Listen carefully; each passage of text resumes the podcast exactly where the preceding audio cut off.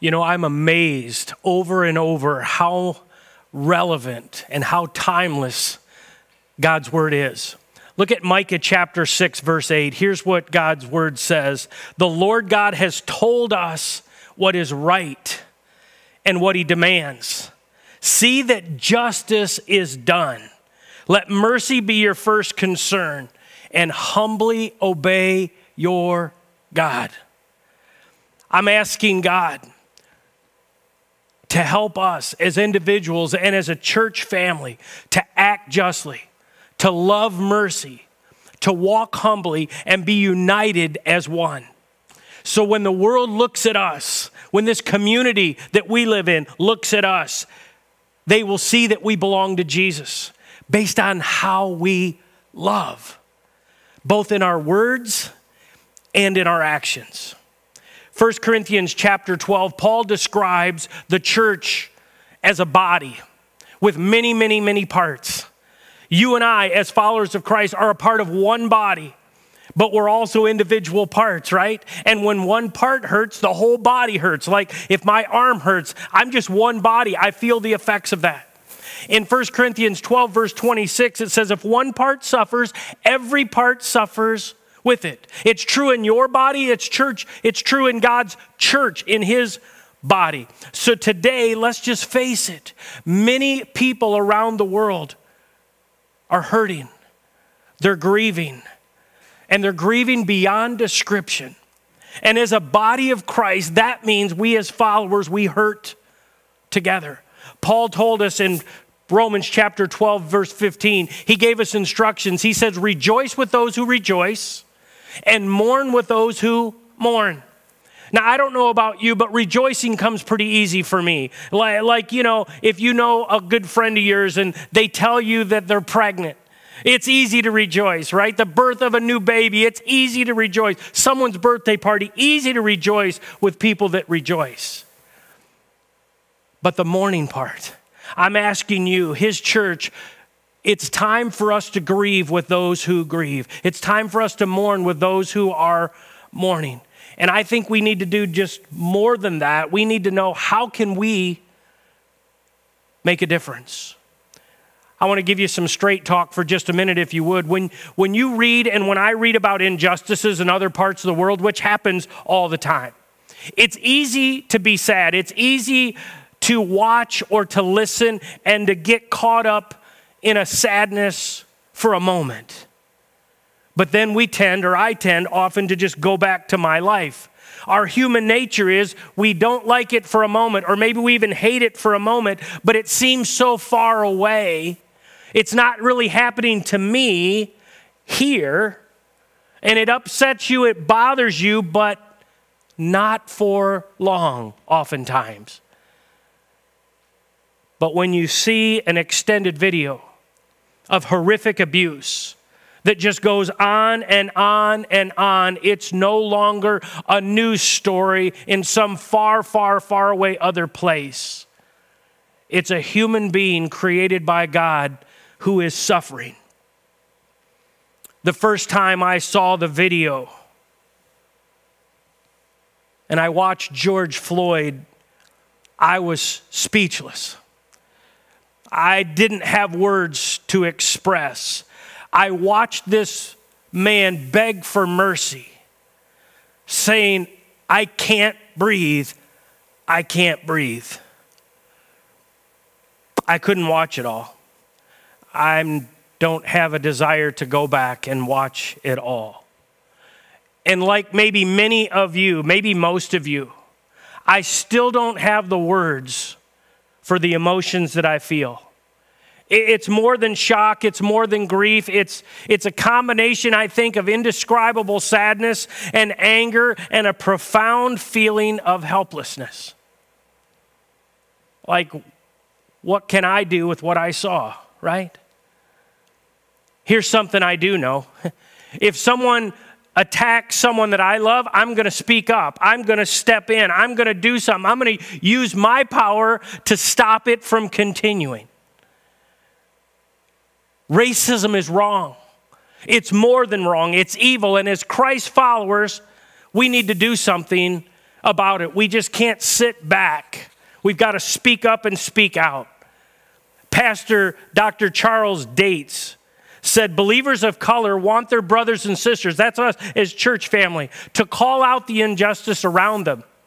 They want to stand in unity in rebuking a wayward culture. Today, I want to ask you, my church family, to do what's right, to act justly, to love mercy, and to walk humbly.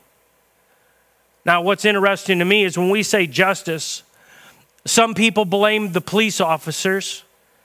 But can I just tell you, it's really, it's not just about the police officers. It's about every single one of us. That's who this is about. Are there some bad police officers? Of course there are.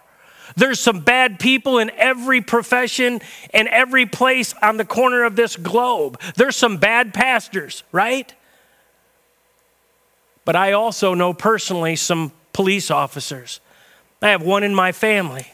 I've got several friends that work in law enforcement, and I know those people that I know personally, they went into law or went into the profession of being a police officer, right, to uphold the law.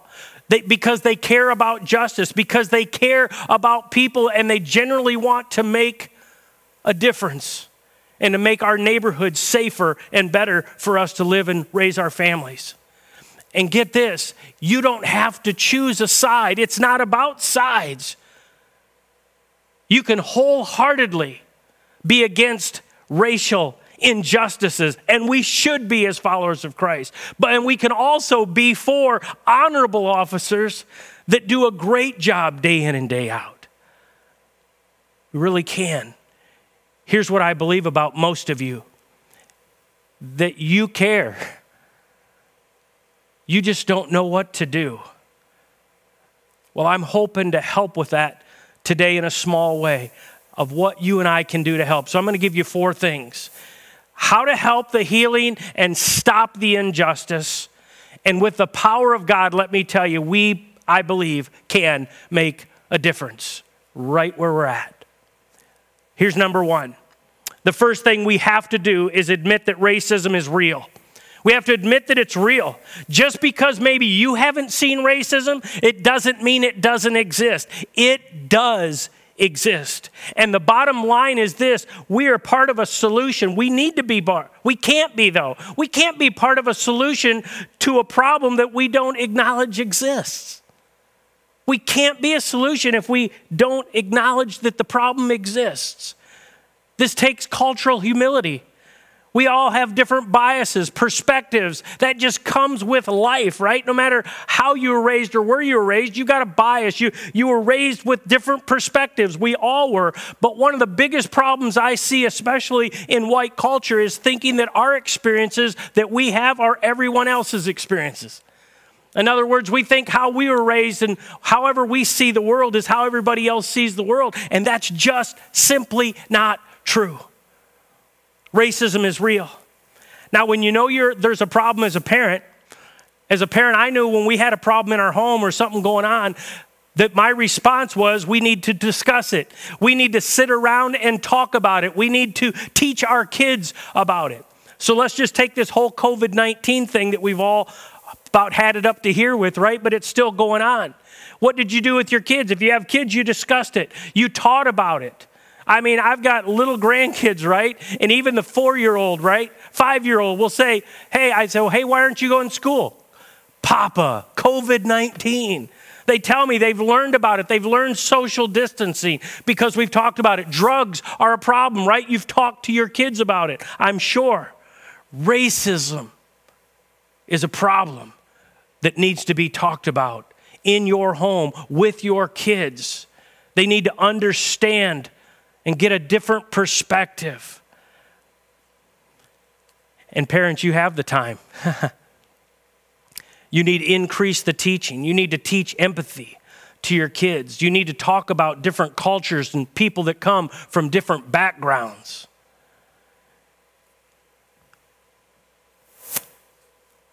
Also, help your children know the truth, God's truth, that everyone, Every single person in this world was created in the image of our Almighty God.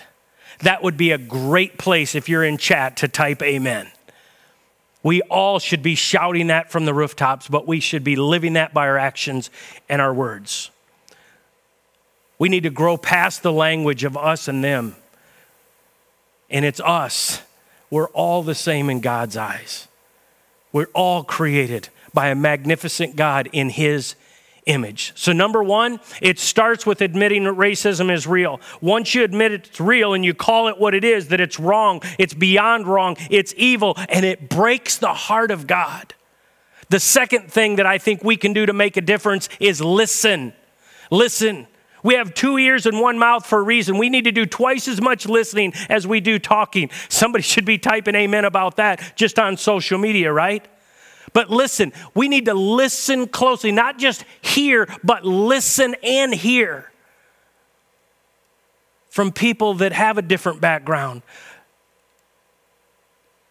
that are going through this whole tension in a different way than you and I might be going through it. And ask that person to tell you their story and listen hear about their background, how they were raised, how racism has impacted their life. And I'll tell you what, the more you listen, I've found the more I listen, the more I realize that I've got a lot more that I need to learn.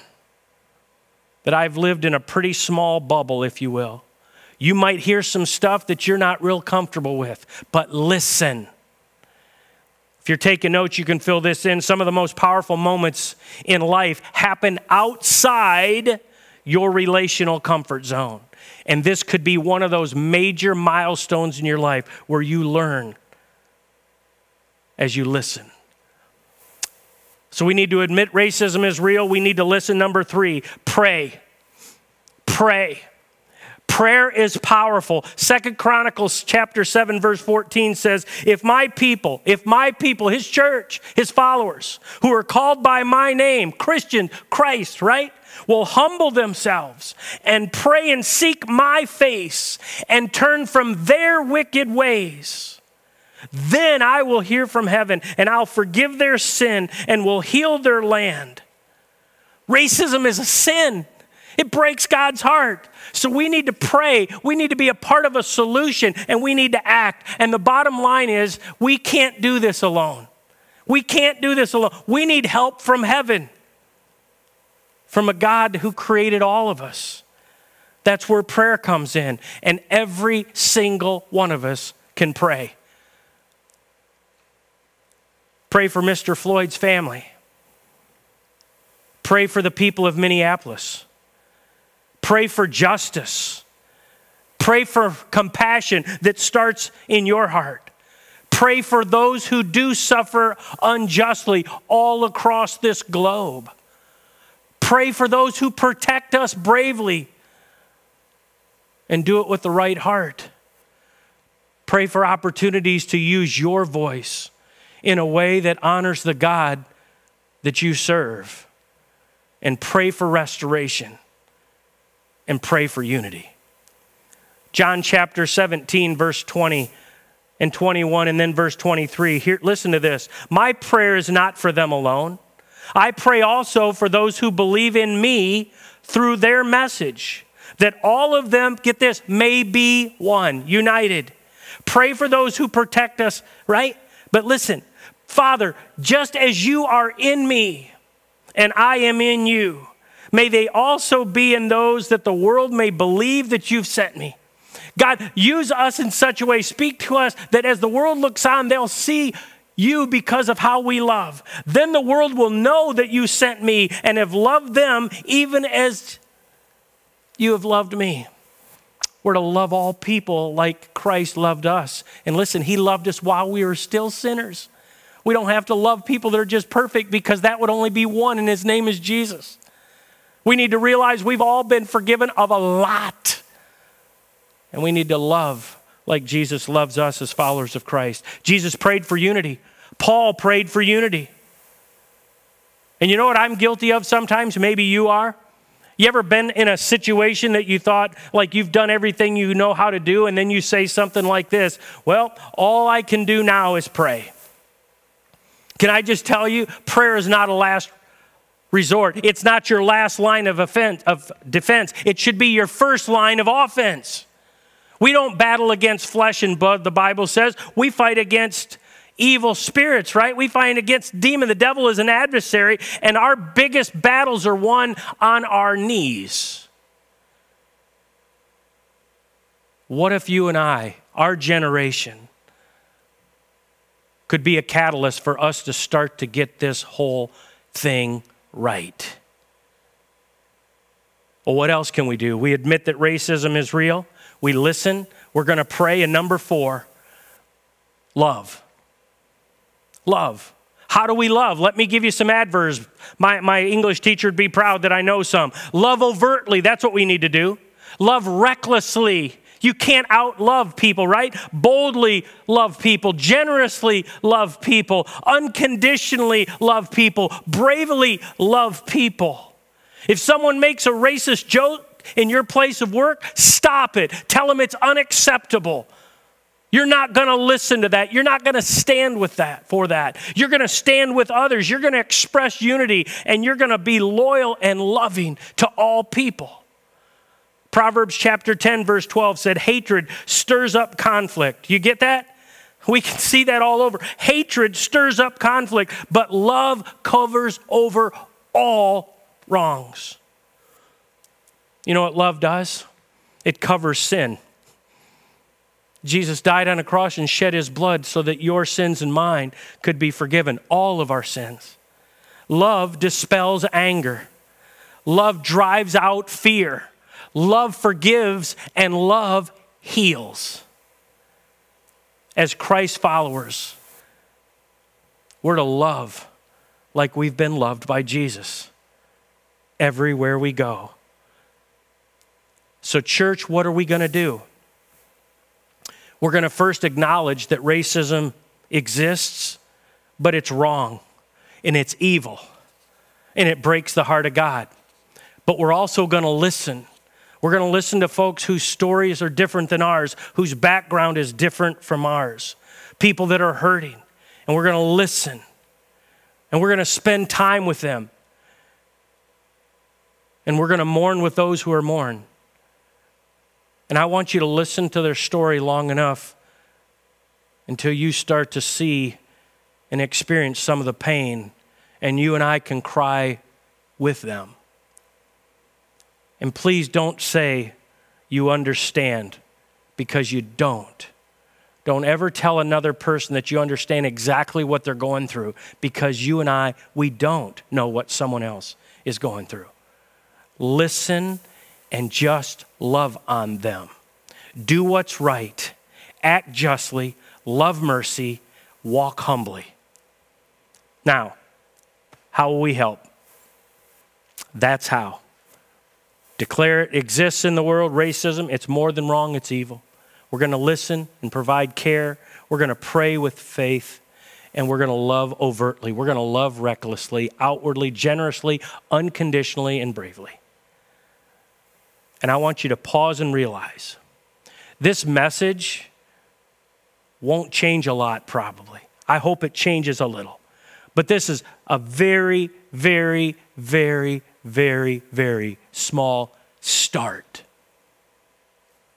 We're going to continue to stand as a church together, lifting up the name that is above every other name the name of Jesus Christ, the sinless Son of God.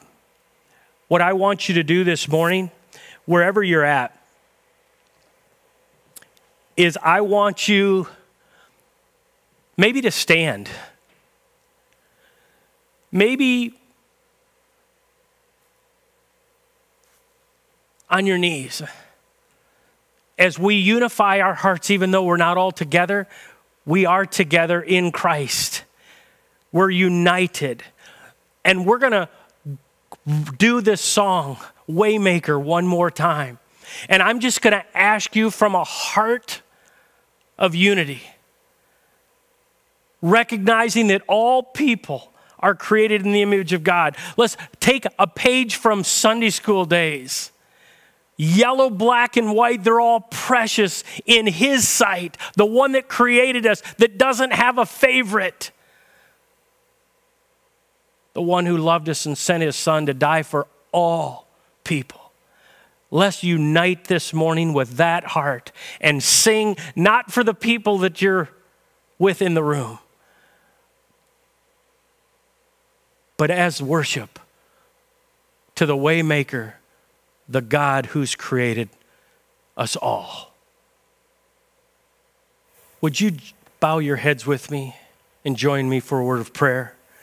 Heavenly Father, we thank you that you are God, that you're the God of all, that every single one of us is precious in your sight. No matter where we are born, no matter what language we speak, no matter what color our skin is. God, we thank you for that. God, but we pray today for those who are really, really hurting. God, this idea about Black Lives Matter, they absolutely do. And God, I know that many of us have a tendency to say, well, all lives matter. And they do. All lives do matter, and the unborn lives, they matter. All of my kids and grandkids, God, matter to me. But when one of them is really hurting, when they're in a tough place, I let them know that you matter. It's personal. So, God, I get and right now, our black brothers and sisters, they're hurting. And so, God, I ask that you would uh, join our hearts, unite us. Use your church, God, to love and to listen, to be a voice, to speak up, and to point people to you with how we love. Use us as a church to do that in this community use me as an individual and as a leader to do that. And use every one of us as individual parts of your body that know you to spread that love, to be hope dealers and love dealers. With our heads still bowed and our eyes closed, speaking of hope, speaking of the waymaker, can I tell you a sad story? And that is every single one of you listening to me right now we have something in common. Yes, we were all made in the image of God. The other thing we have in common is every single one of us is a sinner. And sin separates us from our holy Creator. But God so loved you and so loved me that it broke his heart to think of us spending eternity separated from him. So he came up with another plan. He made the decision out of love to send his one and only son to this earth to live and to die and to shed his blood so that sin, yours and mine, could be forgiven. He made a way for you and I, sinful people, to get back into a personal relationship with our loving Creator. Have you received that gift? I'm not saying have you went to church. I'm not saying have you been baptized. I'm not saying anything except this. Do you know for certain there's a point in time that you can point back to where you acknowledge that you were a sinner, that your sin sent Jesus to a cross. And when he shed his blood, he was shedding his blood for not for his sins, but for yours. Have you, with your own mouth, told him you're sorry for your sins and invited him into your heart by faith to receive as your Lord and Savior, to change you from the inside out, to establish a personal relationship with you? You see, God's not mad at you, He's mad about you. He's not looking to zap you, He sent His Son to die for you. And if you've never given your heart and life to Christ, today's your day. He had you tune in to make the greatest decision of your life. If that's you, wherever you're at, just bow your head, close your eyes. Unless you're driving, don't do that. but turn your heart over to Jesus through this prayer. You make it yours. Say, God, I don't understand it all, but I admit that I'm a sinner. I've done so, so many things wrong. And today I come to you as the, my only hope, my greatest hope. And I turn from my sin. And by faith, I invite you in to be Lord and Savior of my life, to create in me a brand new heart, to take up residence and live through me. And for the rest of my days and for all eternity, I belong to you. That can never change because now, with you living in me, you see me as perfect. And from this day forward, I want to live for you. I want to love for you. I want people to look at how I love and be drawn to you like I was drawn to you today. I say thank you for the greatest gift ever that I can't earn or deserve. And I give you all the praise, Waymaker, to the one whose name is above all names, the one and only Alpha and Omega, beginning and end, true God, in whose name we all prayed. And everybody typed an amen into chat. God bless. Have a great, great day. We'll see you next week.